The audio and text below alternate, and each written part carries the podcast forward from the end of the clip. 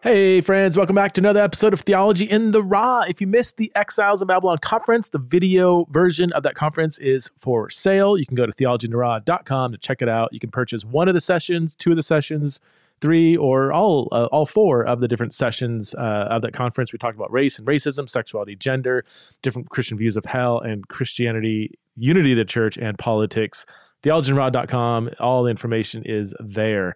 Okay, so I'm recording this introduction before my interview, which usually I record the introduction after, but I'm going to have on uh, somebody who I've never met. I've only met him over email. Um, Christian Gonzalez is a, the young adult minister. Young Adult Ministries Coordinator for the Greek Orthodox Archdiocese of America. He's a graduate of Wheaton College, Azusa Pacific University and Luther Seminary. Um, he is also a licensed associate marriage and family therapist in Arizona, committed to the upbuilding of the church as a family that facilitates the formation of youth and young adults into the image of Christ.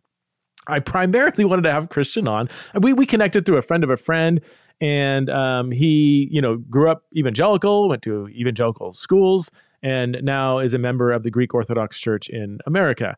And I'm like, well, that's fascinating. I want to hear all about that. So I think I'm going to call him here in just a couple minutes. I think I'm just going to say, hey, Christian, okay, do your best to convert me to the Greek Orthodox Church. Like, I'm, I'm just, I don't know. I'm, I'm, fascinated as somebody who is raised evangelical is now part of the Greek Orthodox Church. That wasn't his original heritage. I'm curious why. Why? Because I've, I've, I feel like I come across quite a few people who have moved from traditional evangelicalism to a more liturgical context. I've got a few friends actually that are part of uh, some form of uh, Orthodox Church, the Orthodox Church, and the tiny bit that I've dabbled in Orthodox theology. I've been really fascinated slash impressed with it. Um, and sometimes people, when they hear me talk, um, they're like, yeah, you sound a little bit more orthodox, a little more Eastern in, in some ways in which you approach theology. So I'm like, well, I don't know what that means, but I want to learn more. So hopefully Christian will help me learn more. And maybe, just maybe, um, after in the next hour, I will become Greek Orthodox. We'll see. We'll see how it goes. So uh, please welcome to the show for the first time, Christian Gonzalez.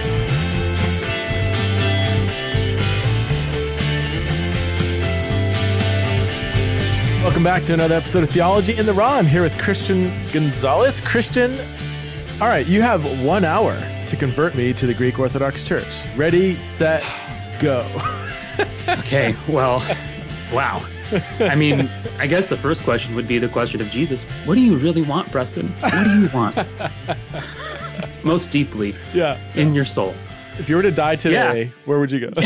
oh man, I would go to Athens. Uh, yeah, uh, I would go to In and Out.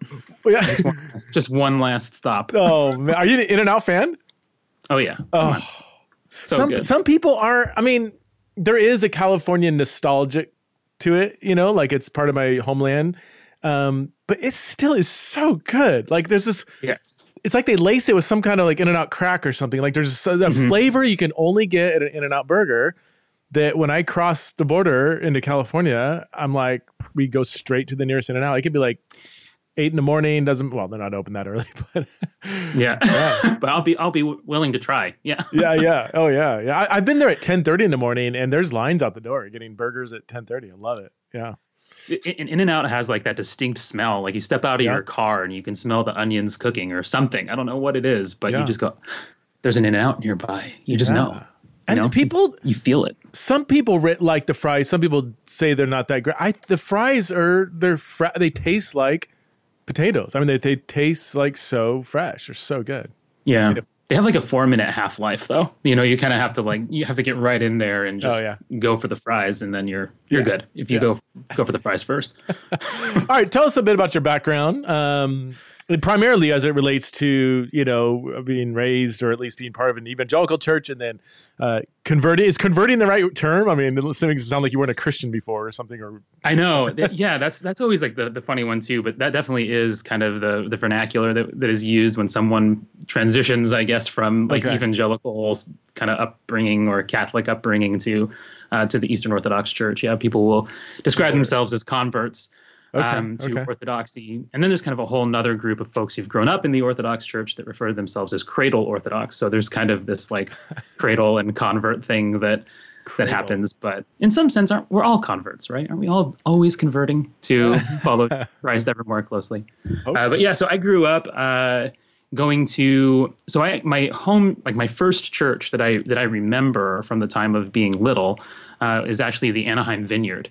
Um, so I grew up with you know under Pastor John Wimber, kind of in like all of that stuff that was that was going on at at the Anaheim Vineyard. I remember people rolling around on the floor, um, being smit by the Holy Spirit, people prophesying in the middle of the thing. There was also people barking like dogs and falling over, and I mean, I, like that was kind of the world that I wow.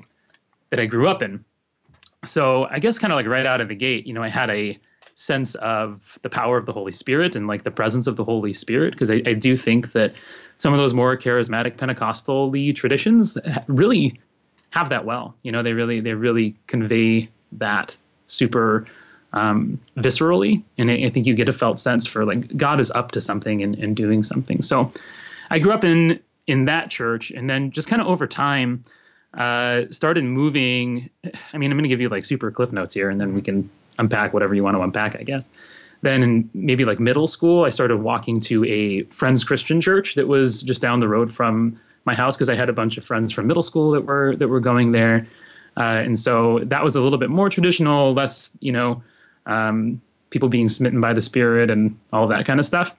And it was, yeah, it was good. I mean, it was happy to be with friends. And I think that was when I started kind of being more interested in my faith as something that was mine. You know, I wanted to like kind of do, do things that felt, I guess I wouldn't have used the word authentic probably as a 12 or 13 year old, but I think I mm-hmm. wanted something that felt more authentic. Mm-hmm. And just over time, uh, I ended up getting really into the Left Behind series. Like that was a really big thing for me okay. when I was in like middle school and like the early years of high school. And I think I even yeah. tried to kind of like do my own dissecting the book of Revelation and wow. coming up with my own timeline of things. like, Left know, Behind's scary, man. Every time I remember growing up and every time I'd call my mom, like, Mom, Mom, mom. There were times I was like, oh, I'm left behind. You know, like so scary. Like my mom's just gonna get snatched up because I knew she was a Christian. I wasn't sure about me, you know, and yeah, it was scary, man. Yeah. Those books are frightening. anyway, sorry. So I was so in, I was so into this at one point. I must have been 14 or 15 when the movie came out. Okay. And our next door neighbor uh, had had owned it or something, so we went over to the, his house to watch it. My family and I, and he ended up falling asleep while we were watching the movie. And so we all kind of, you know, didn't want to wake him up on our way out, and we snuck out, and we got back to our house, and we were like, "Oh my gosh, what if we took uh, all of the clothes that we were just wearing and went and put them on the couch?" like in his no, house. You did. So, no. yeah, so it, totally, totally. So we all like changed our clothes, took the clothes that we had been wearing, and went and just put them where we had been sitting on his couch, and just waited for him to wake up. And then maybe like you know 20 minutes later the dude wakes up and gives us a call and is just dying laughing. You know he was like i swear I, I was like i blinked my eyes and you guys were gone. Like is that how what did he think the rapture happened? For a minute yeah. That's so sad. Oh my god. we were just trying to scare him into repentance you know? Yeah, we wanted hey, we wanted him, whatever it takes oh. so yeah, I mean that that was where where I was where I was at, and then I started attending an evangelical free church, and I started kind of having some thoughts and experiences and questions that kind of left me wondering uh, whether or not, at least from what I understood Christianity to be, um, if the whole thing was kind of bogus, and it just kind of didn't really match with uh, the world that we actually live in, because I started feeling like and through some of the you know like every good conversion story there was this a girl that i liked in high school and like things kind of fell apart with her. And i was left wondering like and you know does any of this christianity stuff have anything to do with like the kind of person that i become in this life? Hmm. you know like is or is it just about hang in there and then when you die you get to go to like the party in the sky if you said the right magic prayer Hmm. Um, and like that's kind of just what I understood it to be. And um, especially when I was like in high school, I think when people start thinking more abstractly as adolescents, uh, they begin to look around and become aware of the keen, keenly aware of the suffering that, that other people are experiencing. And when you're told again and again and again at church that it's like, you know, you got to be looking for like the Shekinah glory, and you you know, it's it's all like joy. And if you feel any like sadness about anything in the world then like you're maybe not believing hard enough. And then it's it just sort of feels like the whole purpose of everything is just to wait around until you get to escape at the end. Mm. um, and it just started feeling like that's not that's not how life feels to me though. Mm-hmm. you know like life just feels tough and hard and yet there's got to be some meaning in that mm. like in the toughness and in the difficulty and so then i started thinking like ah, maybe this is all just bogus and then my English teacher, my junior year, he and I are still um, close friends. Uh, he had just become Orthodox himself the year prior. And so I was kind of telling him, you know, this all seems bogus to me. And he was like, well, I could probably show you a better way. And I said, like, teach, help me, Obi-Wan Kenobi, you're my only hope. and uh, he started talking to me about how like this actually is the purpose of the because at least in my growing up to me the cross always felt like this kind of unfortunately necessary thing just to get to the resurrection mm-hmm. like it, it, itself was just a like ah, we just kind of had to go through it like jesus had to do it but it didn't have any clear bearing on like the rest of my life or what it did in the world or anything like that it just sort of seemed like the unfortunately necessary thing that god had to use so I when he started talking to me about like no the reason Jesus goes to the cross is because all of us are already there. And so he goes there to to meet us and to find us that we are we're held captive by hmm. death. We're held captive by pain, by our own mortality. Um, and God desires to be so close to us that it's you know like um, in, in, in English we had read the story of of Orpheus and Persephone, right? And like Orpheus has to go down into the underworld to rescue his bride Persephone hmm. because she's being held captive by Hades. And he started talking to me about this. And he's like, the, the difference is that Jesus actually succeeds. Like Christ actually succeeds by de- descending into death and pulling us out of the grave with him. Um, and suddenly things started making a little bit more more sense to me in that in that regard that it actually sort of dignifies and gives meaning to the suffering that we experience, um, while also redeeming it and, uh, you know, giving us hope. I'm, I'm curious, is that why that descent into Hades is part of the Apostles' Creed? Yeah, so we actually in in, in our in, in our tradition we don't use the Apostles' Creed, so we we oh, use okay. the like the Nicene Constantinople Creed that okay. was kind of like you know late late 300s or whatever. Okay. Um, but yeah, that, that's the that's the idea of like the descent to hell um, being about going to loose the captives that mm-hmm. are that are there. That there isn't some sort of you know angry, wrathful God that needs to be appeased by a blood mm-hmm. sacrifice, um, but rather that from the very beginning humanity has been held captive mm-hmm. by by sin and death. You know, at least when I was again kind of growing up evangelical, the language that was used was all very juridical. You know that there was the kind of like you're Jurid- guilty. You said juridical, juridical. Yeah, yeah, yeah le- like, legal, kind of like courtroom yeah, legal, yeah. all like all that kind of stuff. But when I started coming to the Orthodox world, the, the language is much more about like therapeutic stuff. It's more therapy and um, this idea that we've been infected with a disease, and Christ comes as a healer mm-hmm. primarily mm-hmm. Um, and a liberator like that that's what he's here to do is to yeah. heal us and set us free from the fetters that bind us well it's interesting that, that the, the, reason why i brought up the apostles creed is like i think most evangelicals when they read it it all sounds really important and essential except for that one part it's kind of like parsley on a steak it's kind of like what's this like get this out of here like we, we don't descend yeah. Hades, like that, that's not part of our gospel story. And Christ descended to Hades and preached victory and set the captives free. And most people don't preach that gospel, or they get to First Peter right. three, and they're like, "What do we do? This is a weird passage," rather than this is an essential part of the story. Um, anyway, yeah. um, I, I, I'll, I'll, I'll, we'll get back to kind of the theological components, I think, but keep sure keep going with your story. Yeah. So uh, just one of the things that was, you know, as I was talking with my English teacher, uh, it, it, started making a little bit more sense to me. And like I said, I was really into the Left Behind stuff, and the church that I had been attending before I became Orthodox, this Evangelical Free Church, uh, the pastor, I don't know if he was like the head pastor or what, but he was super super strong dispensationalist, like way, way, way into dispensationalism.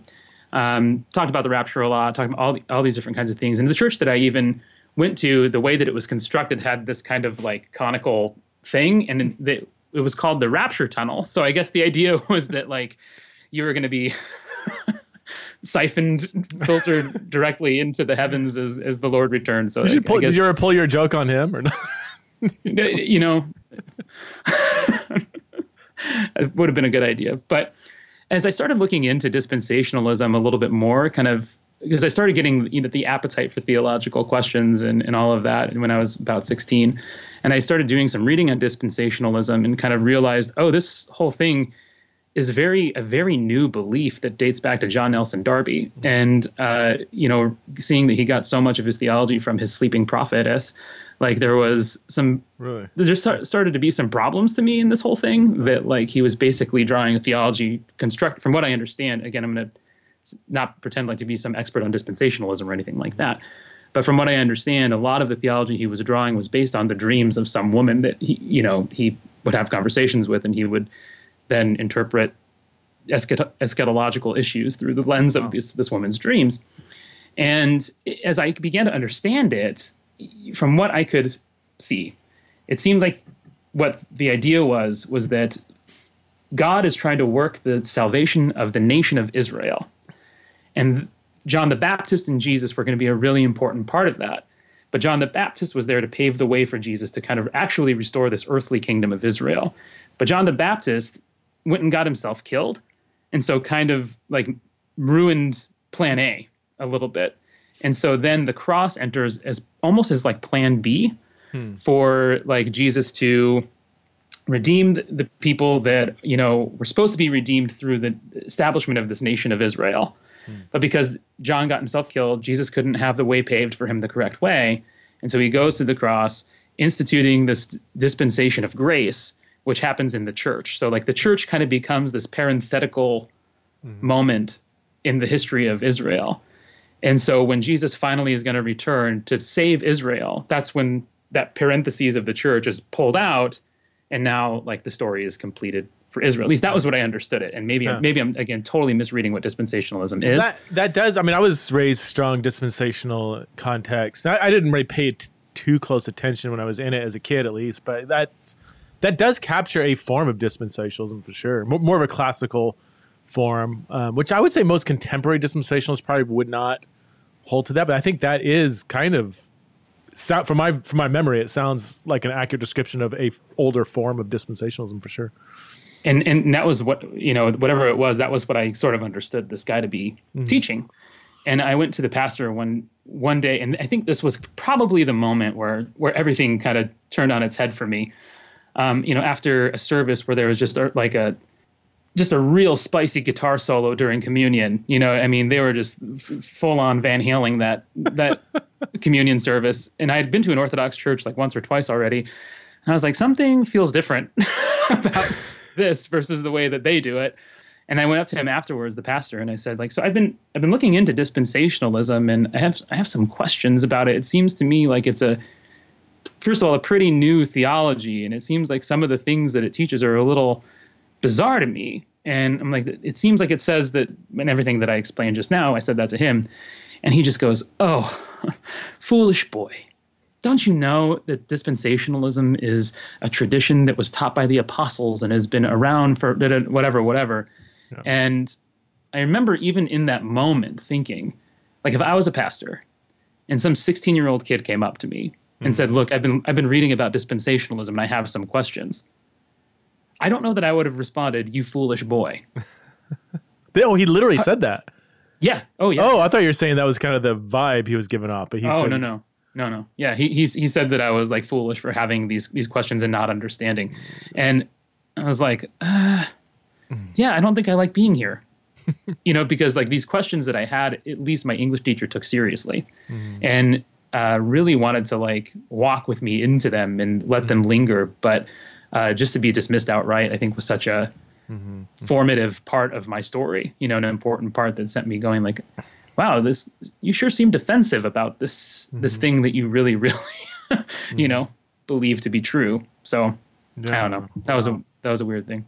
So I started going to the church, the Orthodox Church, full time, and uh, basically, you know, had this moment in the liturgy where, um, because part of the way that the service goes is, and it was, I mean, it was so different, Preston, than anything that I had grown up with. I mean, the first service I went to, I remember walking in and like smelling the incense and seeing the icons and hearing this kind of uh, really bizarre Middle Eastern sounding music, and it just was like, I don't, I have, I don't understand anything about what this is. You know, where are the drums? Where are the guitars? Where, um, why is everybody?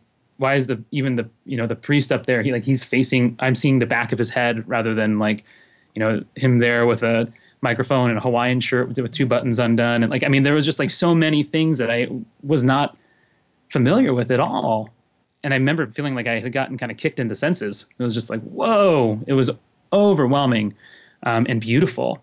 But as the service goes on, the, there's like these supplications, and every single one of them ends with, uh, you know, one would be like, "For the peace of the world, let us pray to the Lord," and then the people respond, "Lord, have mercy," and then it's like, "For the health and salvation of whatever, let us pray to the Lord. Lord, have mercy," mm-hmm. and it's just again and again and again, "Let us pray to the Lord. Lord, have mercy. Let us pray to the Lord. Lord, have mercy." I remember about ten Lord have mercies in, being like, "Man, how like, how many times are we going to do this?" and I it was this weird moment because I wasn't even fully Orthodox yet, but I looked at the, the icon of John the Baptist and just had this overwhelming sense that I was being asked, How many times do you think you need to ask for mercy? Oh, wow. And I was like, hmm. Okay, all right, you're right. Like, yeah, like once once is enough. I don't hmm. three times. Like it's an infinite amount of times, right? An infinite amount of mercy we need. Hmm. Um, especially the way that Orthodox understand mercy. It's not just about getting off the hook, you know, and being forgiven. It's this like loving kindness, this presence of God, um, this desire that God has to move toward us. So when we say, Lord, have mercy, it's this kind of saying, like, Lord, do the thing that you want to do. We're trying to be open to that. Come, come be with us. Come, let us be with you.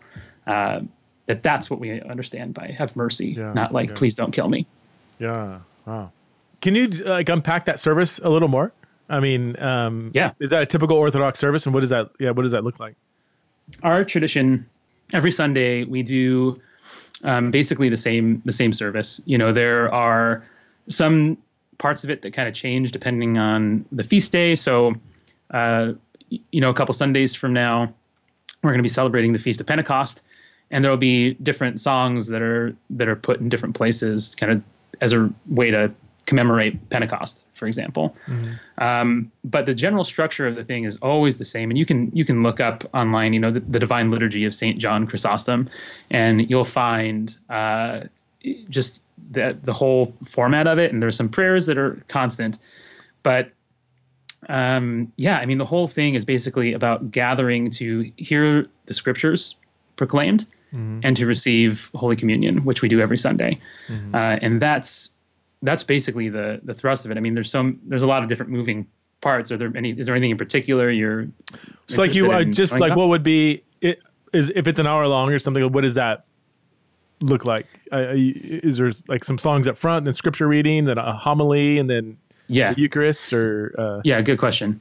So about 90, 90 to ninety five percent of the service is sung. Um, all, all together by whether it's by the priest and the deacon or the people and the choir. Um, I mean, it is a it is a it basically reads as a play. It's like a dialogue back and forth all the time, all the time, all the time. So it begins with the priest raising the the gospel above his head and making the sign of the cross, saying, "Blessed is the kingdom of the Father and of the Son and of the Holy Spirit, now and forever and unto the end of the ages. Amen." And well, actually, the people respond, "Amen." And then from there, we pray for the world. We pray for you know seasonable weather. We pray all those different Lord have mercies that I was you know telling you about for um, the release of captives, for you know the the civil authorities and things like this. Just everything that you can you can name. Uh, and then from there, there are some some hymns. One to the Mother of God, one to uh, Jesus Christ risen from the dead, and then kind of one whatever commemorating the feast of the day might mm-hmm. be. And then uh, and this is the one that our, our kids always love. We sing what's called the Trisagion hymn, which just means thrice holy. You know, okay. the three, the thrice holy hymn in which we sing, Holy God, Holy Mighty, Holy Immortal, have mercy on us. Holy God, Holy Mighty, Holy Immortal, have mercy on us. And it's really a beautiful, um, beautiful hymn. And then after that is done, there's a reading from the epistle, then a reading from the gospel. Mm-hmm. And at least at our parish, our our priest will do like a children's homily, which is really cool. So all the kids go up and like yeah. sit at his feet, and it's always, you know, a really sweet thing. And usually the parents are the ones who get more out of it because they feel a little bit less on guard. I think he's talking to the kids, yeah. and we're like, oh, um, that's I feel like that's for me because yeah. it probably is. Uh, and then yeah, some more singing, and then we move into uh, what is the second part of the liturgy, um, which is called the liturgy of the faithful. So so back in the day, after the reading of the gospel and the homily, often people who had not yet been baptized or chrismated into the church were asked to leave because this was the idea of like this is the holy mystery that we don't want to let everybody in on. You know, like this is kind of like the best kept secret. I mean, and this we're talking like way back when. Now everyone stays. We don't kick anybody out of the church. So tra- um, traditionally, if you weren't baptized, you were asked to leave. Interesting. Okay. Yeah, yeah. So they, if you were what was called a catechumen, you know, and you were entering into like cate- catechesis or whatever, at that point, yeah, the catechumens were asked to like go stand outside and wait around while everyone else had communion and stuff. But that's similar to like when a Baptist church has a members only meeting after church or whatever. It's like only if yeah. I mean, only certain people are invited. If you're not there, you have to leave. I mean, yeah, yeah, exactly. Uh, but yeah, so that's how how it plays out, and then everyone communes. Um, again, baptized and chrismated Orthodox Christians. So, um, if you haven't been baptized or chrismated into the church, then you know you're you're asked to to abstain from receiving communion. Okay.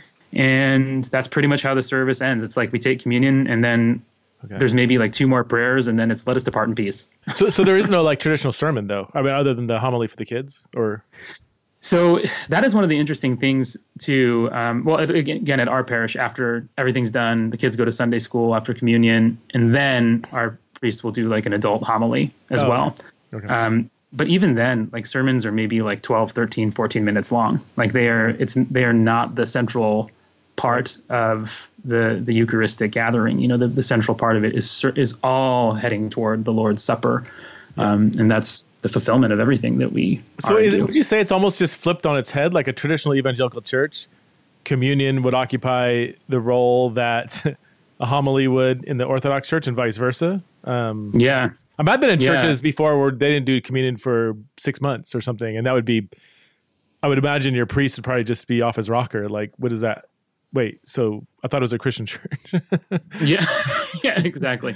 Yeah, I mean that, and, and that's not just you know the the local tradition at my parish. Like that is what Eastern Orthodox Christians do. Like on Sundays, every Orthodox church that you go to is going to do the same liturgy. Every Eastern Orthodox church, I should say. You know, there's a whole other set of Orthodox churches that are not considered Eastern Orthodox but are called Oriental Orthodox, and mm-hmm. um, they do a different liturgy, but they would be doing their same liturgy every every. Sunday as well.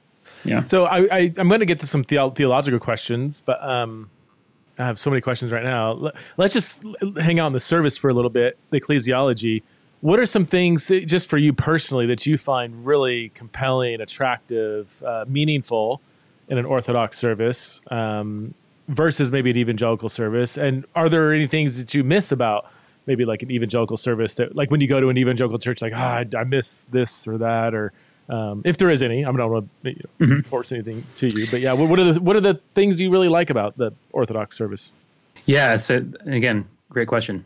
Um, so one of the prayers that uh, is said at the beginning of most services uh, is titled "A Prayer to the Holy Spirit," and it's a it's a really really beautiful one to me. And it goes like this: "O Heavenly King, O Comforter, the Spirit of Truth, who art everywhere present and filling all things, treasury of blessings and the giver of life, come and abide in us and cleanse us from every stain and save our souls, O gracious Lord." Mm-hmm. And I love that prayer. And to me, everything that orthodoxy is and does liturgically, sacramentally, ascetically, like whatever you you want to like pick a thing that orthodoxy does is meant to fulfill and live out that prayer the idea that this heavenly king is everywhere present and filling all things all things you know we don't so I, I came across an article recently about earthworms that are invading America that can jump a foot in the air. Oh my gosh, that freaks me out. Have you heard about this? No. And they can also clone themselves. It's terrifying. Yeah, it's like it's yeah yeah no bad news. Clone themselves? yes, yes. They're like space age jumping worms. I don't I, I don't even know what to do about it. It's, it's not good. that would have changed the direction. I, I, we can spend the rest so, of the time well, on that, but let, let's keep keep the truck moving here. The reason I'm saying that is because, like in Orthodox theology, we would have to say, what does this reveal to us about God? Like we really believe all things, even these jumping earthworms, you know, are something that we have to to look for uh, as a way to to come to know God in and through that which is created. So it, the the liturgy itself, to me, like when I when I look at it and I go into church, um, at least our parish, has this beautiful temple where there's an icon of the face of Jesus Christ up in the up in the dome, like it's the top of everything, and from there everything reaches down around us and, and encapsulates us. And I, when I go there, I have a very visceral sense of what it means to be in Christ. You know, I think that we often think of Christ in us, but like, what does it mean to be in Christ? And when you when I walk into church and I see the face of Jesus above the head of the church, and his arms reaching down around us. And I have the, like I look around and I go, oh, here we all are in the body of Christ. Like it's a viscerally felt sense. It's not just some thing I have to like emotionally or mm. uh, mentally construct for myself, but it actually gives me an image and an icon of what that means and looks like. Much in, you know, that story of like the two young fish that are swimming and that old fish walks up to it, swims up to them and says, "Morning, boys. The water's sure is nice today, huh?" and swims off and the two fish say, "What's water?" Mm-hmm. this idea that like it's the it is the environment that we're in that Christ is the environment that we swim in. The love of God is everything that we swim always, whether we're aware of it or not. Like it's the it's the world through which we move. Mm-hmm. And so when I look around in church and I see the candles that are lit with fire and I see the baptismal font holding water and I see the incense which you know fills the air and I see uh, the bread and wine put on the table, the elements of the earth, you know, I see fire, water, wind, and earth, and I see that everything is held in Christ. Everything is held together by Him and becomes a participation in His body. Hmm. That is not somehow separate from Him. Distinct, yes, but separate, no. Hmm. And that to me is is the beauty uh, of orthodoxy, where it says that there is a place for everything in the created order. That everything can bring us closer to Christ. And then, of course, what do we see when we look around in the pews around us? We see our brothers and our sisters, images and icon bearers themselves, images of Christ. Hmm. And we know this because we look at the you know the icons of the saints, and they have this you know mm-hmm. little halo thing. And a lot of times when we see those halos, we think like, oh, the church is putting these people up as like you know somehow like the superheroes of the faith like they were like bit by some radioactive jesus and like now are like have these like cool superpowers and stuff but really what we're looking at is an icon of christ still um, but it's just christ in that person this is what christ looks like with the face of john chrysostom this is what christ looks like in the face of basil the great hmm. this is what christ looks like in the face of andrew the apostle whatever like whoever hmm. whatever saint you want to kind of bring up we see like, oh, this is the Christ coming forth from them, mm-hmm. them mm-hmm. them radiating Christ to us, and so now we know, oh, Christ is actually in my brother and sister next to me. Yeah, yeah. I, I had a talk to man, this is years ago. As somebody at the Evangelical Theological Society, I think he gave a paper on why he converted from I think Southern Baptist to Orthodox, and um, and that that was years it was years ago, maybe about ten years ago.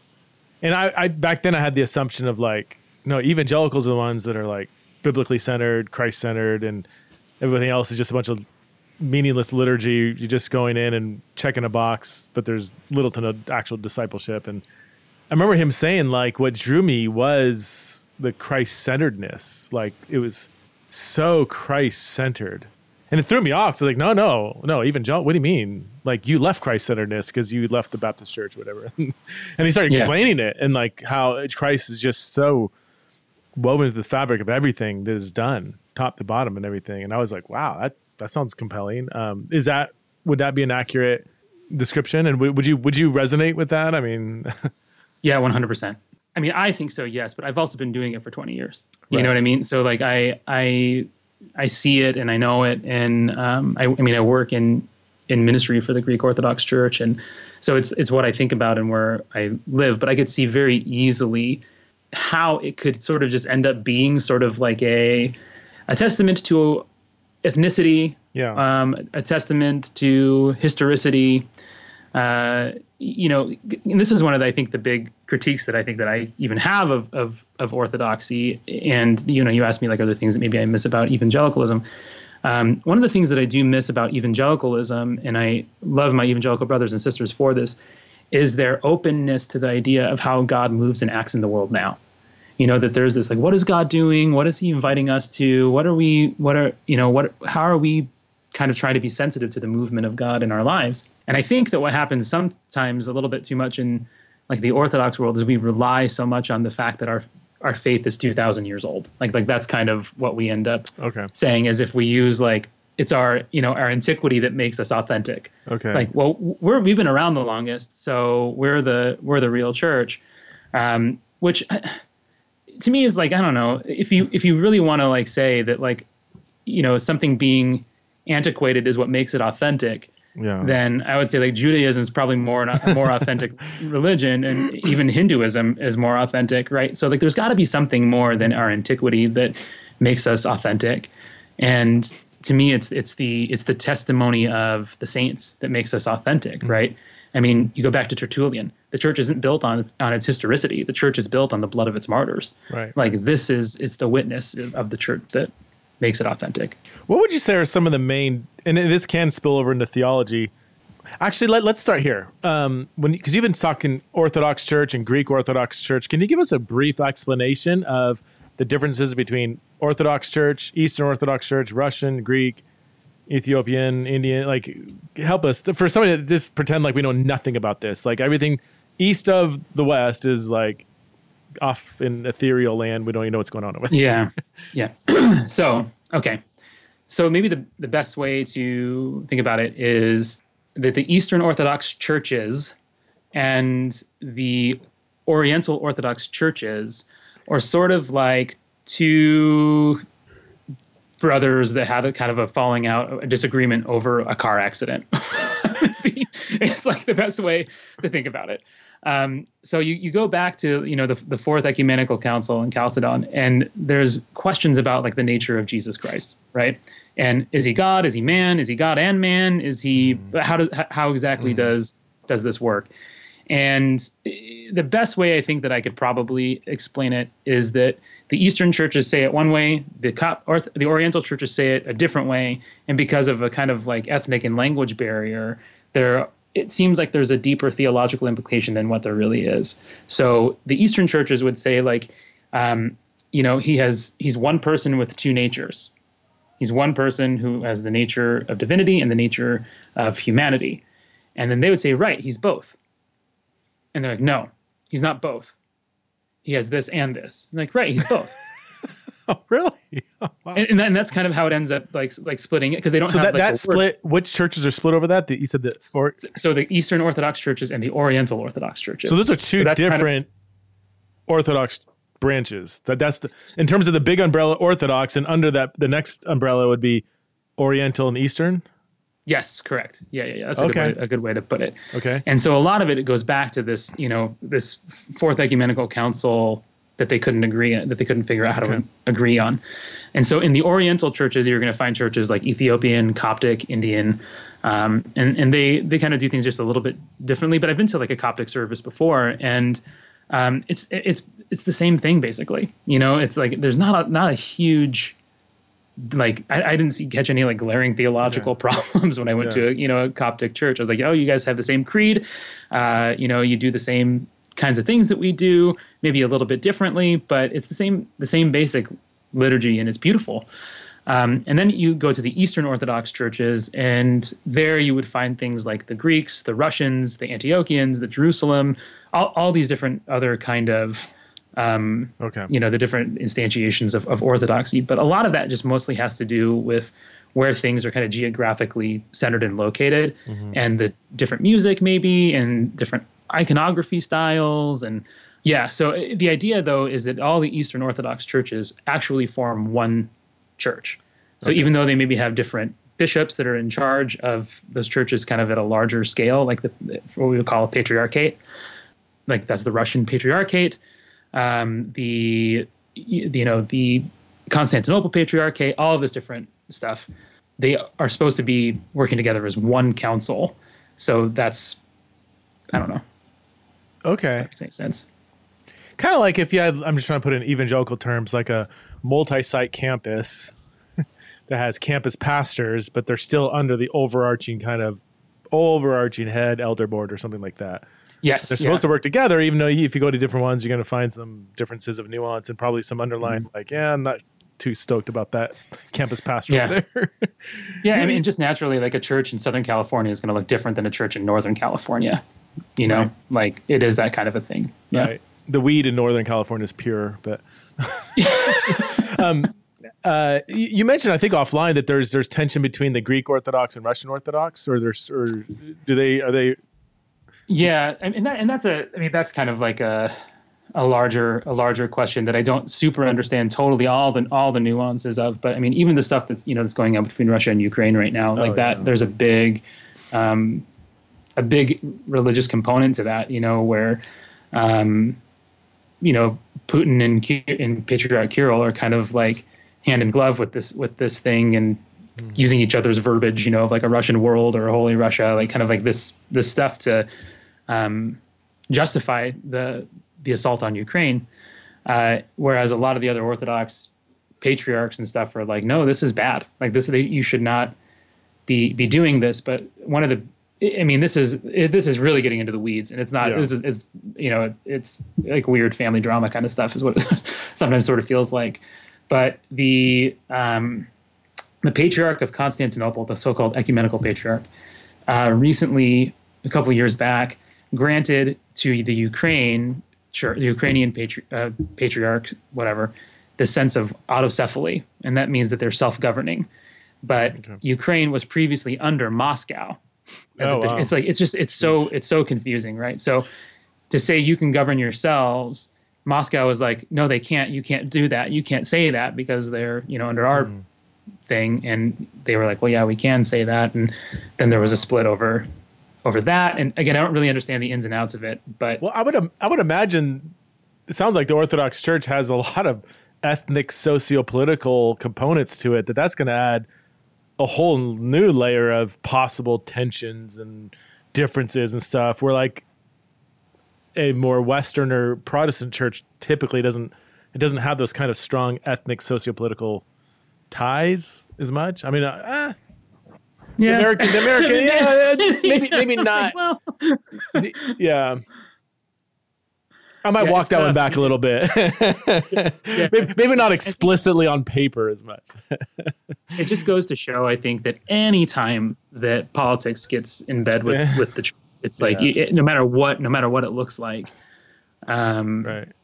It's yeah. gonna it's gonna interfere with the mission of the gospel, and it's it, it just can't it can't not because you have too many, you know, nationalistic, yeah, like uh, interests and, and things like this that are directly yeah.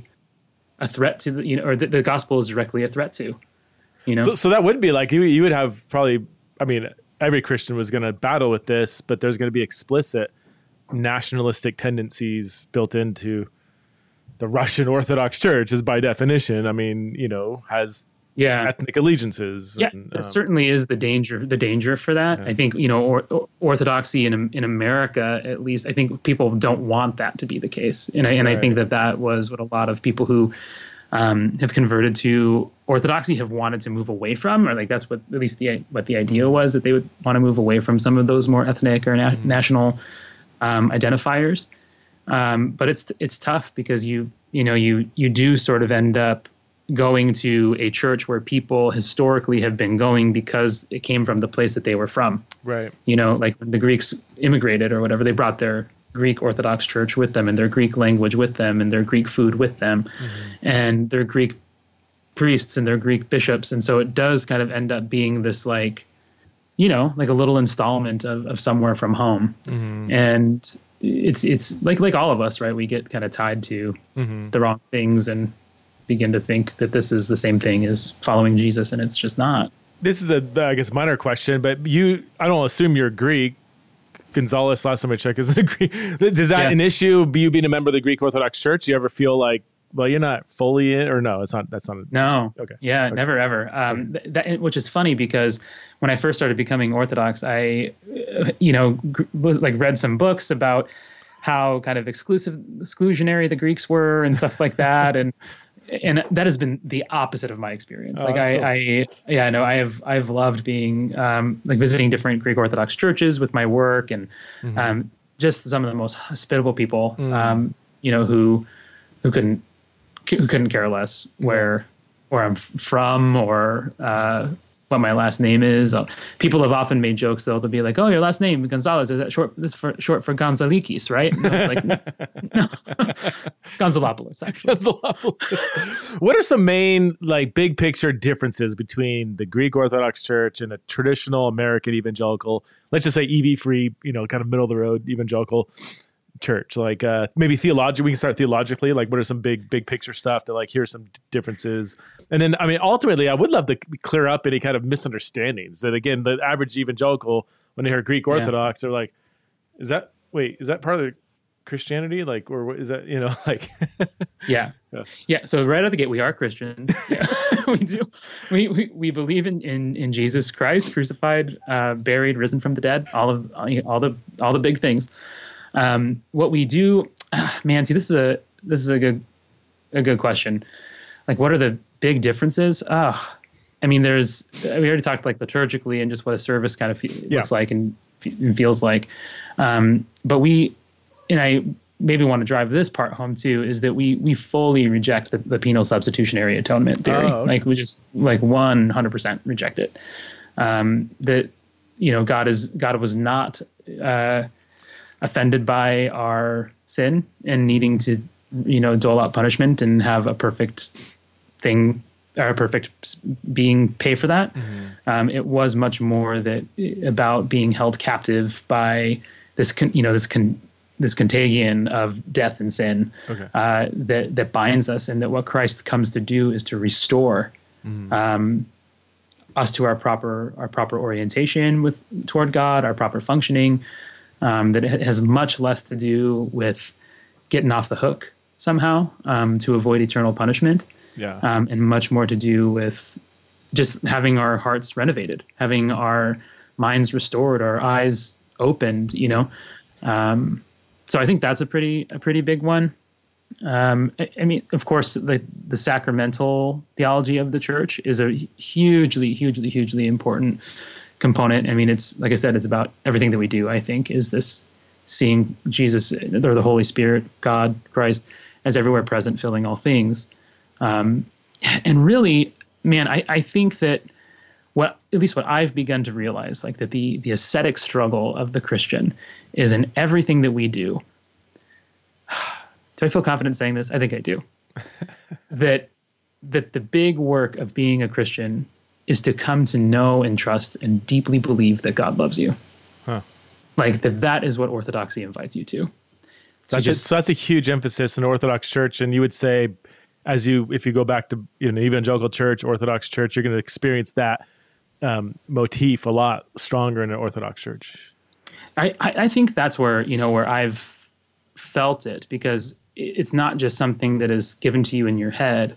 Mm-hmm. You know, it's something that is okay. given to you through your body right? Like taste, literally taste and see that the Lord is good. Mm. Um, feel the smell, smell His love in the incense. Um, feel it in the warmth of the candle. You know, like there's mm. a, a, lot of using the body. Um, like the body's role in, in Orthodox worship is so so central um, to, to everything, and even the way that we are you know are supposed to think about our lives Monday through Saturday. Mm-hmm. You know, like the the Orthodox Church kind of the tradition is to fast on Wednesdays and Fridays, like every Wednesday and Friday. Oh, really? Um, is a day of yeah to abstain from. And it's not like a total fast of like don't eat anything, but it's like don't eat meat, don't eat dairy, don't like just total vegan on Wednesdays and Fridays, um, as a way first of all of commemorating you know the day that Christ is betrayed on Wednesday by Judas, oh, and then wow. Friday the day that he's crucified. Um, so this is part of the ongoing life of of the Orthodox Christian um, is to engage in prayer, fasting, almsgiving. I mean, this is like the stuff that is pushed down our throats again and again and again and again. Um, to mm. to do those things, it's it's much more about how we uh, engage the world with our bodies than just what we believe. You know. Okay, so it's more holistic. That's a, a, a good buddy of mine converted to the Orthodox Church several years ago, mm-hmm. and he said it's just the biggest difference for him was this the the emphasis on the holistic embodied nature of participation. Your all five senses are equally engaged, not just your ears and your mind and maybe your emotions, mm-hmm. but it's like yeah, your your taste, your touch, your smell, um, everything. It's it's it's very you almost leave tired because your whole body's engaged in in in the rhythm of worship, which I I find I'm kind of jealous of that. um, what about um, ecle- the ecclesiological structure? So you guys, y'all don't have a pope, right? Like, is that the big difference between you and the Catholic Church? I also have a question about Mary and. Well, I, I do have a question about like the difference because some people think Roman Catholic and Orthodox they kind of lump them together. It's probably annoying, mm-hmm. but um, yeah, maybe let's go there. What, what are some differences between the Orthodox Church and the Roman Catholic Church? Yeah, um, so that is a good question. Ecclesiologically, um, you know, we don't we don't have a pope, but we do have similar kind of structure, right? That there are there's bishops and priests and okay. deacons and lay people. So there is kind of a, a much more like hierarchical kind of okay. formation to how how things play out. Um, but all the bishops technically are the same kind of level of ordination, but they are still kind of put into a kind of order or whatever to okay. uh, for the sake of making decisions and getting things done yeah. right like at the end of the day like someone's got to be the one that p- puts the foot on the gas and decides like okay we're going um, but the difference between orthodox and catholic stuff is catholics kind of have like the one guy who is at the top whereas again in this kind of more conciliar model uh, in orthodoxy there's sort of a bunch of people at the top and they're supposed to function together as a council. Is that so like arch- is, archbishops or what's the what is that? Yeah, so patriarch. So like the, the patriarch of yeah of Do you have Antioch, to call it, do you have to call him the patriarch in a day when patriarchy is not smiled upon? Yeah, you know. you know I don't I don't I don't so I I don't mind it because the term patriarch can be used many different ways, and I'm, I'm fine with that. It's just an in this day and age, yeah. and that word is just a little bit, yeah, I don't know. Loaded. Yeah, it's a thing. It's a thing. it's not not a thing, you know.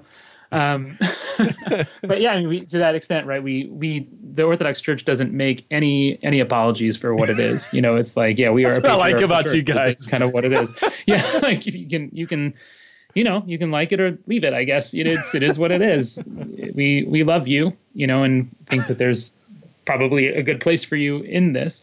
And and to be fair, like I do feel like orthodoxy has a really beautiful, rich vision of of womanhood as well. Like I, I don't think that it's just kind of like all right, sh- sit down and shut up and you know like don't talk in church and things like this. Even though um, we don't practice female or, or women ordination or anything like that, you know, we all of our clergy are are men how high up so, can a woman serve in, in a leader? Can they serve in any kind of leadership role, deacon, or I mean? So there's a lot of again, there's a lot of questions about about that. Historically, there were we know that there were you know women deacons, and there is kind of a, a grouping in in the church that is pushing for that again, um, to kind of bring back some of the female diaconate. But there's again, there's just a lot of questions I think that people have about exactly what that looks like mm-hmm. in and means and what it looks like historically and is it the same kind of one-to-one thing now or yeah. i don't know. Like there's just a lot of a lot of questions that people people have. I think especially when they're trying to hold on and things are you know you look at you look at some of the maybe the more progressive traditions of christianity who are just kind of like doing doing anything uh, and they're like well we don't want to do that. Right? We don't want to go like to the far side of things so we end up kind of holding on a little more tightly to some of yeah our traditional way of doing things. Well, and I would imagine, given its strong ties to the geographic East, it's not going to be as Western egalitarian, just culturally. Like, would that? I, mean, I would imagine that would play a play a role. A lot of Eastern cultures, from my knowledge, don't have this allergic reaction to men leading only. You know, I don't know mm-hmm. for good or for ill. Yeah. I'm not saying that's. I'm just saying it's it's a cultural thing that, like when I travel to, um, yeah, I mean I've been to these several times, Nepal and other places, and it's like sometimes it's a little startling how you know the women just kind of serve the men while the men sit around and eat, and they wait handed foot all the men, you know, and then they do all the dishes, and and it would be offensive. It'd be mm-hmm. profoundly offensive if I got up and said, "Hey, let me help out with the dishes" or something, you know, like, or "Hey, can you eat with us, dear woman?" You know, like that would be appalling, you know. Um, like get, yeah. get your Western ideas out of here, kind of, you know. like, but then, then all that I, I don't, I don't, and I don't, don't, you know, I would it'd be interesting to sit down with women and say, do you feel dehumanized, or if they feel like it's part of their culture and it's not, I don't know. That's yeah. an, that's such an interesting. When when do you, are your Western values intrinsically good, or are they just Western and just different? You know, um, I, I think people are really inconsistent with, especially people like to bag on the West, Western this, Western that. Typically more progressive people, but then yeah, I think they'd be really appalled at some of the more Eastern cultural norms. Anyway, we're getting so so so no pope, more more of a collective at the top. Um, mm-hmm. What about Mary? Yeah, there's something about her. You know, like we we love her. Uh, she she is. Um, you know, I think that some of the rap that she gets, maybe even for people as they think about Catholicism as well, is that she serves as like a co-redemptrix kind of thing, like that somehow her suffering is essential to our own salvation or some something like this. Um, for the Orthodox, really what she is is sort of the the perfect prototype of a Christian that you, you look at her and we see everything that kind of we are we're meant to be and to become. Mm. So Gabriel comes to her, says the Lord has a plan for you, and she says yes. Let it be done. Like I mm. amen. I, whatever it is, I want to say yes to the thing that you have for me, even if it's like insane, even if it means that I could possibly get myself killed and stoned and divorced and whatever, all the different stuff, right? Like she mm. just kind of says yes to what God has has for her. And as a result, the Spirit descends on her, and she literally has Christ born in her. Mm-hmm. And this is exactly what we what we want as Orthodox Christians is to uh, to be united with the Holy Spirit, hmm. to be in full communion and union with God, so that Christ can be born in us. Um, and that is like, I mean, what else is there? You so know, she kind of is a symbol of the ideal Christian by by literally having Christ born in through a womb, yeah. that's a symbol for Christ being in all of us. Yes, exactly. Wow. And so when you walk into like pretty much any Orthodox church, um, you'll see behind the altar a big. I wish that I, I wish that I had one. Um, a big icon of of Mary, like is is what it looks like. That she's just behind the altar with her arms mm. stretched out, often, and sitting kind of in her lap or in her womb is the Christ child. Mm. And as we look at that, it's easy. It might be easy to think like, oh, these people like worship worship her. She's like displaying such a right. prominent, you know, place in this church. But really, what you're looking at is this is the icon of the church. This is here. Like here is the church as a mother, Christ in her in her womb, facilitating the birth of Christ in all of us. Really is is the thing that the that the church is to act as that womb in which Christ is formed in us. So, in which so we are formed into Christ. Would it be inaccurate to say the Eastern Church worships Mary? Is that not true? it would be it would be indeed 100% inaccurate to okay. to say that. You know, it's it, yeah, for sure. Would, we, would that be true? The Catholic Church, do you know? So are there differences between uh, the role of Mary in, in both churches, or are, have Western have evangelicals misunderstood the role of Mary in both? Churches. Yeah, I think I think generally speaking, evangelicals have misunderstood the role of Mary in in both churches. I think she she often more acts as a again like the the prototypical model of okay. of faith and being a Christian. Um, I do I think that there might be a little bit more of a sense of again my my own kind of interaction with Catholicism is, is limited. So it'd probably be better to ask a, a Catholic exactly what they sure. think. But from what I understand, again, there is a sense of um, at least something of what her mother's heart goes through watching Christ crucified plays some sort of redemptive role um, in in the salvation of humankind. And I don't I don't know okay. exactly yeah. what or how, but yeah, yeah. And okay, what about a couple more things? Um, the Eucharist. What's yeah, the bring it on, man. Bring it on. the, the Eucharist is uh, how would you? What's the word to, to describe the Eastern view of the Eucharist, and then because it's not quite Roman Catholic, right? I mean, it's kind of one step away. yeah, yeah, yeah, yeah. Roman Catholic once removed, exactly. um, so the yeah, the Catholics would use the word transubstantiation, right? Like that yeah. that, that that the substance of the of the bread and wine uh, changes, that it is no longer bread and wine, but is the, the body. body and blood of, of Christ, which is kind of a way of trying to explain how it can, but it maintains the appearance kind of of bread and wine. For us, we would say, no, it's absolutely bread and wine. And it is the real body and blood of Christ. That's so it's consubstantiation kind, or or uh, yeah, I think that that's probably a closer word than that we that would define it. But I don't think you would ever find any like Orthodox theologian who would ever use the word consubstantiate. Okay. Um, it's it's kind of the word that we tend to use for all of these things is mystery. You know, like how is it that? It's a mystery. You know, but but what we really do believe is that again, this heavenly spirit is everywhere present, filling all things, including this bread and this wine in such a way that it is a very real participation in the body and blood of Christ. How it is, how it does that, I don't know, but like that's the transforming act of God. That's the transforming power of the Holy Spirit, mm-hmm. which to me is not is really not again having grown up charismatic and Pentecostal. I'm like I'm totally down on that. Like yeah, yeah the Holy Spirit yeah. can do whatever the Holy Spirit wants to do. Like I've seen people roll around on the floor. Like of course he can take bread and wine and make make it a real participation in His own presence. Like why do I think that's weird? You know, it, if it's that, Jesus says this is my body, I believe that. Okay. Wait, wait, but that's cannibalism. No, it's not. But you said it's his body. yeah, mystery. so exactly. it's that it's that mystery piece that I, I do. I resonate with that, and it does. It just doesn't when when I read in scripture things that seem in tension with each other. It just doesn't bother me. Uh, for for example, um, uh, is God sovereign and um, oversees all things, knows the end from the beginning? Yes does prayer change things and move God? Yes. And people say, well, you can't have it both ways. I'm like, the Bible says both. Because yeah, because because you prayed Hezekiah, therefore I am going to do X, Y, and Z. Because you prayed, uh, the prayer of the righteous person availeth much, accomplishes much, is strong and, and active. It does something. James five. Um, God knows the end from the beginning. He's the Alpha and the Omega. The Book of Isaiah, basically. Um, I can hold both true, and I don't need. Does it make sense to me? No, it doesn't. I mean, I don't. But it doesn't bother yeah. me. Like I don't need to. Did God choose you? You chose him. Have you have sure, you seen you know. uh, that the Marvel show Loki? Did you no, watch Loki? I know. I want to watch it. I like Loki. So it's good. It, it, plays a lot with like multiverse and timelines and stuff okay. like this. And and I think part of the problem we run into is that like we're way more tied to what we think the sacred timeline is than God is.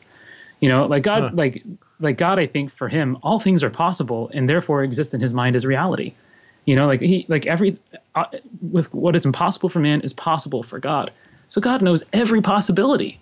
Mm-hmm. He knows whether I'm going to turn right or left. Mm-hmm. Mm-hmm.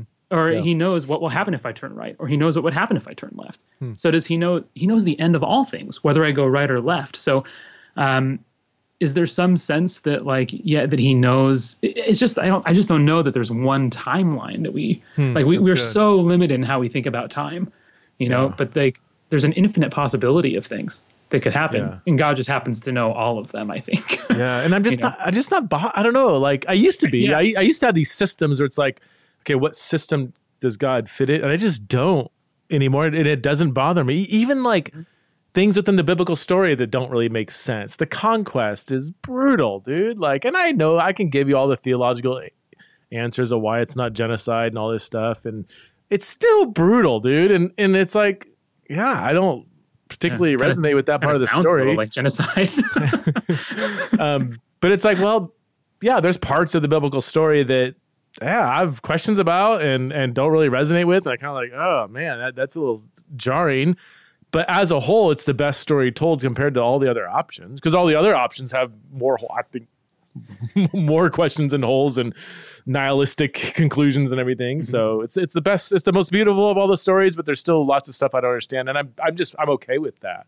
Not some days are harder than others, yeah. you know. But um, okay, what, what the the afterlife? What what's your so heaven, new creation, hell? What's hell like? Is that um, I, I was told that orthodoxy allows for kind of all three generally speaking, versions of hell, ECT, annihilation, universalism. Is that is that true, or do you guys even really talk about it much? Or Yeah, so this is this is a really great fun conversation. it, you know, like is always ah, I just conversations of afterlife are always really fun. Um, however, I think that probably before I get to like the you know eternal conscious torment stuff, all of the annihilationism, uh, whatever, um, the I think the primary thing again to for Orthodox Christians would be to start from the Divine Liturgy, and what happens in the liturgy in the beginning that we're told. Uh, again, the priest holds the gospel overhead and says, Blessed is the kingdom of the Father and of the Son and of the Holy Spirit, now and forever and to the end of the ages. Amen.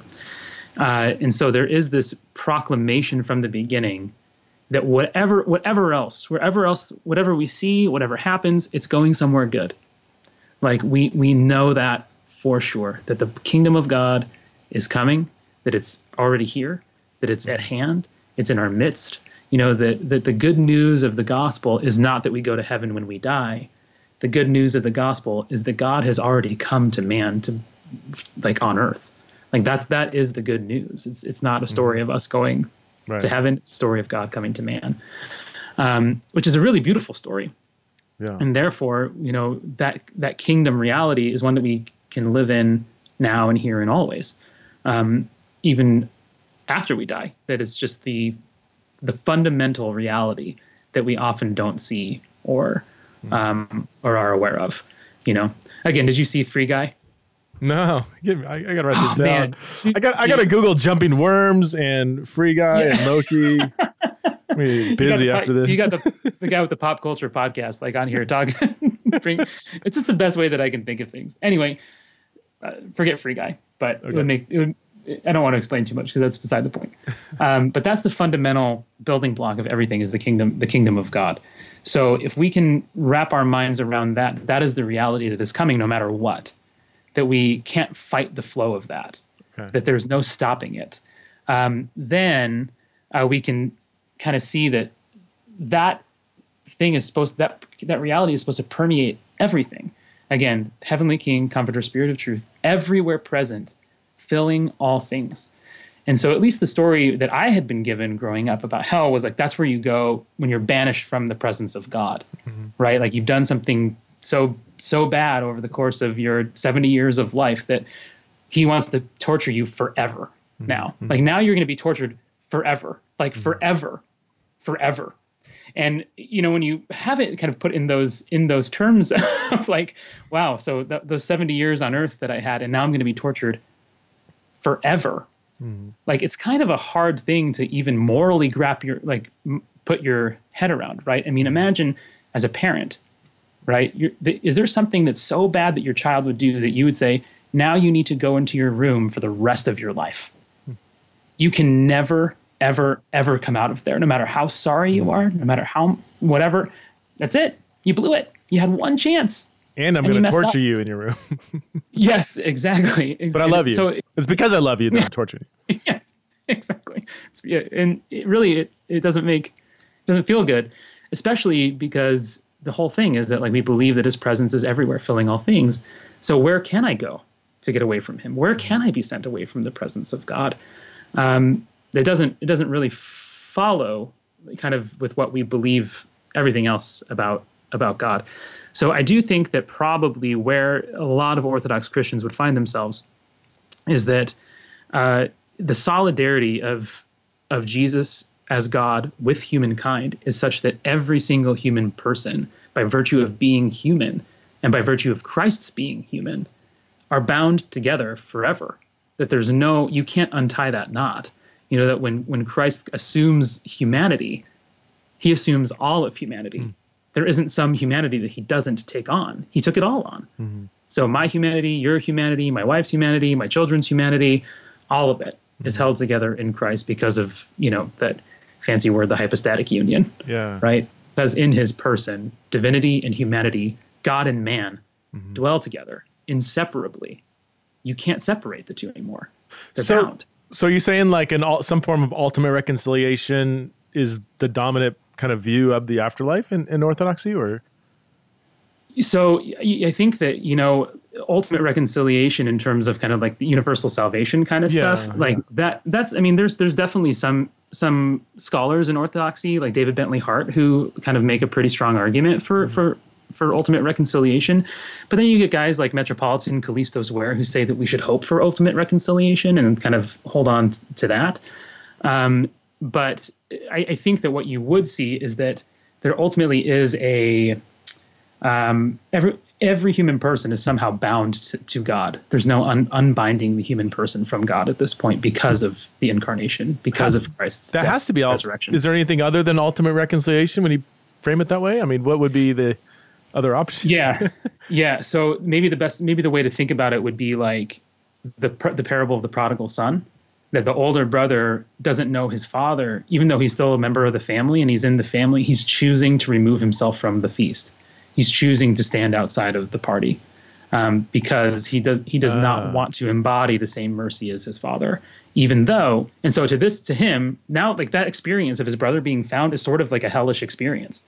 So right? the the father is still bound to the son, but the son is choosing to be separate from his father. So that would kind of like Lewis, the hell is locked, the door is locked from the inside. Is, is he the one yes. that something like, yeah, like that, the, that? That it is possible to keep yourself separated from God, but God's not going to banish you forever, even though you're kicking and screaming and wanting to come out of the torture chamber. You know. Um, yeah. Okay. Yeah, he's huh. he's he loves you. So like it, the idea of, you know, like have you ever had like a weird aunt or uncle that like like wanted to hug you? Several yeah, and it's just kind of like you're like, uh, like like you're you, you don't really want them to, but they love you, you know, but you like don't really like want to be close to them because they kind of weird you out.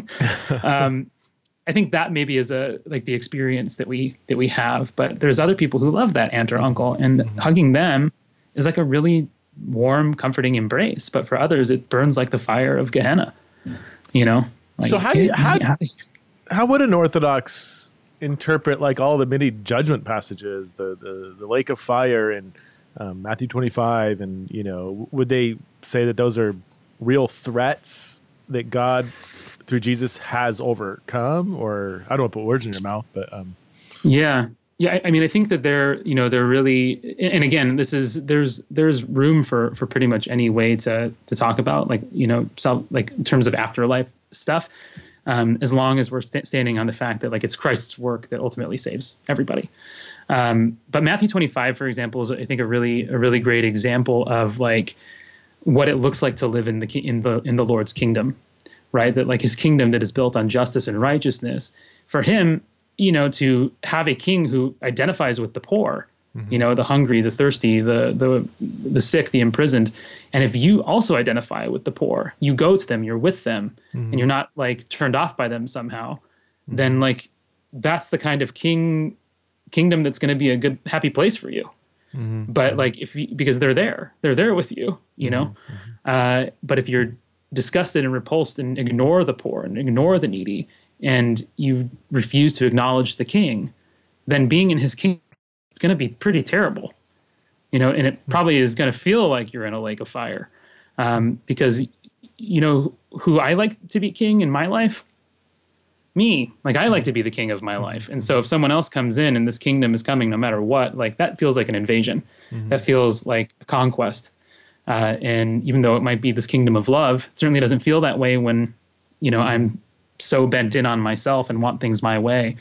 Um, but there there is certainly even I think with like the the universalists, um, you will see that like they do they take the judgment and the the punishment stuff really seriously. Really, you know that there is still going to be yeah. a chastening. You know, because at the end of the day, like you gotta you're rewarded for what you do or not what you do. But are you saved by that?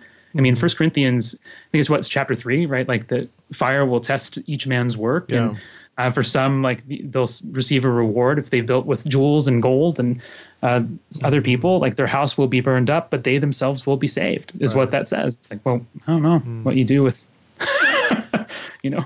I just, I just, um, it's gonna get me in trouble, but it's definitely not the first time. I think I don't know, maybe not. Um, I, I was, I just recorded a Q and A podcast, and one of the first question was, Preston, can you argue from Scripture for universalism?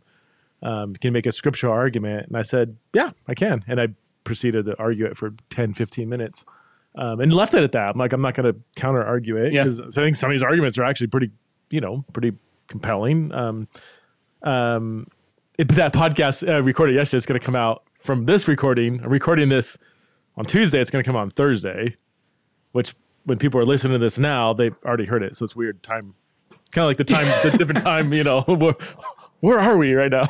Yeah, um, fun. uh, yeah, I you know I.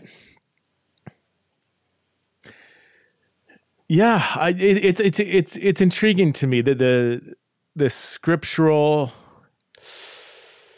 some of the scriptural arguments for universalism are more compelling than people than evangelicals I think realize. You know, um, it's not just. I mean, you know, people say I'm a hopeful universalist. I, I guess most of us would say, of course, that's emotionally we would all want to be. We should, should all I think want to be a universalist on some level. Um, but it, you know, the Bible's prevented me from doing that. But in in you know, I would say I, th- I think annihilation, from my perspective, has the overwhelming um, case for it biblically. But universalism does. I you know I've said this before, and I you know I'm surprised people haven't hammered me on this, but I think the scriptural case for universalism far outweighs scriptural case for ECT. Just biblically, not I'm not talking yeah. emotional. I'm yeah. saying I can I can construct several arguments for universalism just biblically, even if I was appalled by the doctrine, but just you know, in Adam all died, therefore in Christ all will be made alive. We interpret the first all is all humanity. so the all, burden of proof yeah. rests on us to say the second all does not mean what the first all means. Um, mm-hmm. God consigned sounds, all to disobedience. Like that's what he's talking about, but that's not what Paul really meant. Yeah. No, he didn't really mean. God mean consigned all to disobedience so that he would have mercy on all in Romans eleven thirty two and um, yeah, it's. Fa- I haven't read David Bentley Hart. Is he? So he's Orthodox. Is that? I haven't read uh his uh-huh. book. Yeah, he, I mean, he's he wrote a book that is like purely about uh, universal reconciliation yeah. uh, that all shall be saved. Yeah, yeah. No, I, um, it's yeah. on my reading list, but um, yeah, it's wild, man. It's a it's a wild read. You read it, and you know, it's it's hard to not walk away from that being like, is he right? Is it is it, is it compelling? Oh yeah, yeah. It's very very very compelling. Okay. I mean, i am I'm, I'm, I'm used to the work of Robin Parry, who wrote the Evangelical Universalist and wrote the Four Views on Hell book that I edited. He wrote the Universalism chapter in it, and it's it's pretty responsible exegetically. I mean, I, I push yeah. back, and I still have like there's so certain arguments. I'm like, ah, I, I here's reasons why I don't find, yeah. but other ones I'm like hmm. well, and, and I think for like for me, like one of the, one of the things that is you know the most compelling part of all of it, and, and this to me is is where orthodoxy I think shines, um, is in terms of leading leading with beauty. You know, like it, we lead with a beautiful vision and a beautiful imaginary and a beautiful mm-hmm. um, uh, service, whatever. And to me, like when you look at the three kind of like primary stanzas yeah. of like you know, eternal conscious torment, annihilationism, and universal reconciliation, one of them outshines the other two as beautiful more than any other thing. And that's the exact wording that my other Eastern friend used. This is the mm-hmm. more beautiful way. Is that is that like a an Eastern I, well, I think that if you're if you're in the if you're in the Orthodox world, it's hard it's hard not to start thinking in terms of like, does this is this beautiful or not? But you isn't, know, like isn't do, that this is gonna sound so traditional evangelical, but I just have to ask it. Like, isn't that what does it matter what I, as a fallen human, think is beautiful? I think you know um, the girls on Baywatch are beautiful. I think um, I, I, think um, uh, the movie Gladiator is is beautiful. I, I, think Napoleon Dynamite's a beautiful movie. Other people think it's ridiculous. You know, like beauty's so subjective. Like, how can we form a theology based on what me as an individual think is beautiful because some things I think are beautiful are actually pretty atrocious. You know, I don't know. Oh man, is this that is I don't know? Great, is that is that such a fun conversation? What am I, I missing here? Like I, I yeah, yeah. So I, I think that one of one of the things, and this is where, um, you know, again, you look at the Gospel of John, and the first words that Jesus says to his disciples or to the ones who are following him, right? Like the disciples of John the Baptist follow Jesus, and he turns around and he asks them, "What do you want?" Like, what do you want? He doesn't ask them, what do you think? What do you believe? What do you feel? It's like this question of desire and longing. Hmm. And I think ultimately desire and longing only like those things are they have to be awakened by beauty. And so if Jesus is asking for, you know, uh, what these people want, what they're actually longing for, then the question of, of, beauty, I think, is the next one that follows. It's like, what is the beautiful thing that's drawing you toward that? Hmm. So when you want to be, um, you know, when you see your wife and you want to give her a hug, mm-hmm. like, what do you want when you want to hug her? It's not just that you want to hug her, right? Like, there's something that you want when you hug her. It's like, I want closeness. I want unity. I want union. I want comfort. I want mm. some like there's and these are beautiful things. Mm. But like we don't want them from a place of thinking that comfort is a good to have. Like, oh, I think I need some comfort today. It's like this instinctual drive that beauty awakens in us, right? You see your wife and she's like looking real good. Mm-hmm. And you want to go over like it's the beauty that first leads you to her. It's the beauty that we are it's not like a beauty only, but it's certainly beauty yeah. first. Is is it would that be a big difference between orthodoxy and maybe traditional, maybe more reformed evangelicalism? Is you would have a more sanctified view of human desire and beauty, whereas maybe some forms of evangelical would emphasize the fallen nature and if it's desire, like they would say, yeah, you want to go hug your wife because you want something else. Actually, that's probably really self-serving, you know, or the, yeah, the yeah. assumption that your desire is gonna yeah. be lead to negative places. Where orthodoxy would have a maybe a more beautiful, like a less. I mean, you have a version of the fall, right? Or or no? Or, mm-hmm. I mean, you have a fall in anthropology, but it, would you say it's not? That's not as central to your anthropology as it is in evangelicalism, or? Yeah, no, that, that's that's a again a really good, a really good question. So, kind of out of the gate, I would just say, in terms of like our engagement with Reformed theology, we, we reject all five points of, of, Calvin, like, of Calvinism, all five. Just th- throw all of them out the window. Okay, yeah, yeah, fair enough. So we so we don't believe we don't a four and a half pointer. no, no. Um, yeah. So total depravity. No, I mean, how could how could anything made in the image of God be totally totally depraved? Mm-hmm. Uh, like it doesn't make any. It is it's like no way. Like we're good. Are we? And I would still say orthodoxy still believes that humanity is essentially good like yeah we uh, are still good okay. even though maybe we are fallen and disordered and confused but we still can't and this is even like bentley hart makes this argument a little bit in his book that we still can't help but want the good we still want the good it's just that sometimes our perception of what is good is okay. messy huh. right so um, maybe a good way to think about it uh, would be like when okay. So our sins the things that we do at least as again as like an evangelical kid i remember thinking like there are basically like three things that you can do that are really like sins. You can like look at pornography. Mm-hmm. you can kill somebody. Um, and like you can like rape somebody. Like those are like the those are like the, the big three kind of I and drugs. Like drugs are also yeah, like yeah. a really a really bad thing. But lying you know like that's a you know it's kind of a bad thing. Um, but even questions of like, you know, when you start to get into orthodoxy, you start hearing words like vainglory. Yeah. And you're like, like, what, what's that? And it's like, well, it's really caring what other people think of you. Hmm. And it's like, uh, what's, but what's wrong with that? Like, shouldn't we all kind of care what, wouldn't we all be so, sort of like psychopaths and sociopaths? We didn't kind of care what people hmm. think about us.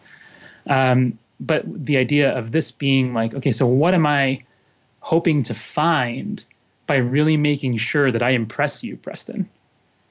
well, I'm going to take that to mean something about me, that I'm the kind of person who is impressive and good. And I start believing a lie that I am what you think about me. I am how you feel about me. Mm. I am how you see me. But in reality, I am the beloved child of God. I am a creation of God. I'm already valued and loved and wanted and all of this kind of stuff. But I start misplacing my trust and my ability to win you over. And when I do that, I'm already walking in death. I'm already walking in sin because I've stepped away from mm-hmm. kind of finding ultimate goodness in God. And that, and that really is the big thing that gets Adam and Eve in trouble in the very beginning is, you know, God says, let us make humankind in our image after our likeness. So the whole point of making human humankind is to make them like him. Like that's the whole purpose that he like I want to make these people like me. And so when they go and they see the fruit and the snake says to them, uh, to Eve more precisely, God just knows that when you eat of this, you're going to be like him. Well, what's the problem with that? Isn't that why yeah. God made Adam and Eve to be like them? Mm-hmm. But the problem is that they start trusting in creation to give them that, mm. trusting in this other thing to make them like God, and not in God Himself. And and that and that is where we start to fall away. So the things that we want, like, was it bad for Adam and Eve to want to be like God? No, mm. it wasn't. Like that was actually a desire that God gave them, because that was why He made them to make Him like Himself but because they kind of took things into their own hands and decided this is how I'm going to make myself be like God. Mm. That's where we start getting into some of like you know a different anthropology but ultimately it's still these these good desires that we've been given for you know love purity um, value to identity purpose mm. security joy power comfort like these are like peace right these are all things that god has given us a desire for for goodness but it's when we start trusting in ourselves mm-hmm. to provide those good things that we yeah. start to do real bad stuff. It's good, man. You're making a compelling case. I'm almost uh, maybe nearly converted. I'm like a Gentile God fear. uh, could could I?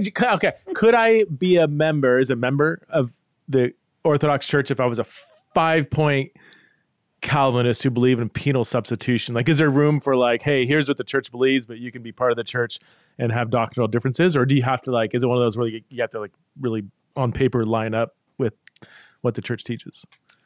Yeah, I mean that's a good question. So there's not like a statement of faith that you have to like sign when you you know when you come in, but mm. I, I there is of course like the you know the the Nicene Constantinople Creed that you have to like agree with, you know, mm. and be like, yeah, I do believe I believe in all of those things. Um, and I, I don't think, see, this is what's interesting is I don't think that anybody who is a five point Calvinist would want to be Orthodox. Like I, like I just don't think that it would jive because you would hear things that are not five point Calvinism. You know, you wouldn't hear like sermons about the total depravity of, of humankind and, and you wouldn't hear, you know, anything about double predestination and you like, you just wouldn't hear like any of that stuff. So you would already kind of reject it out of the gate. Um, but I, there is there is plenty of of room for other like questions, you know, of ways of seeing things. I mean, even this question of universal salvation. There's people who will say it's a heresy. It's not officially a heresy of the church.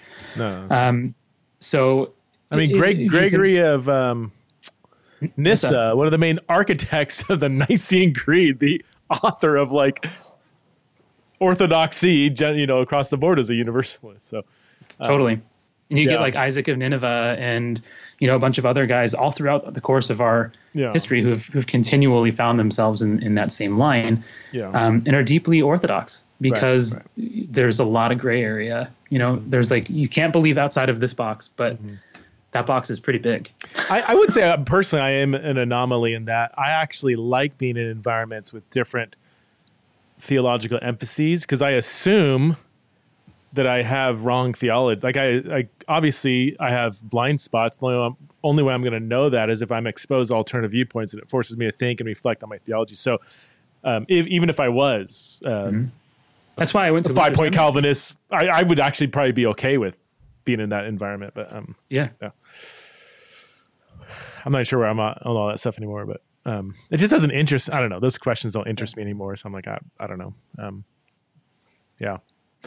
Well, dude, I've taken you way past your time, and I have to go. I wish we could uh, go longer. I know, I do too, but I actually have to go to the bathroom, and I have to go try to go to the gym. So, in that order.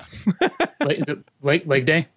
Yeah, leg day. Yeah, yeah. Well, I don't. Yeah, I, I, try to if, if I know I'm going to have like a high calorie meal, which I'm not sure I'm going to have, that I try to go do legs because that usually gets my metabolism going. So my wife and I we've been doing um, so she was born and raised in France, and so and we've been back oh, several cool. times, and so we both my wife and I love like the real aggressive French cheeses, you know, like a, a real stiff blue. some some of the ones that people like it makes the whole room smell. So we get a good bottle of wine, uh, some good olives, pickles, like the, the the real spicy pickles, some good cheeses. So we've been doing that almost every other night. But man, that bunch of cheese and bread and wine. that's not surprisingly though. Like the French are really they're not overweight, you know, and they eat bread all the time and desserts and cheese. But I don't know. It's I think it's the pace of the meal. They walk a ton. Um, they don't typically overindulge like Americans do. Um, so I don't know. Um, yeah. Bicycles and cigarettes, man. Bicycles and cigarettes. Bicycles and cigarettes. hey, it was great getting to know you, bro. I uh, really appreciate Likewise. it. Thanks for the uh, thanks for the Greek Orthodox 101 lesson. Yeah. Well, thanks for having me. This was All great. Right. Take care, man.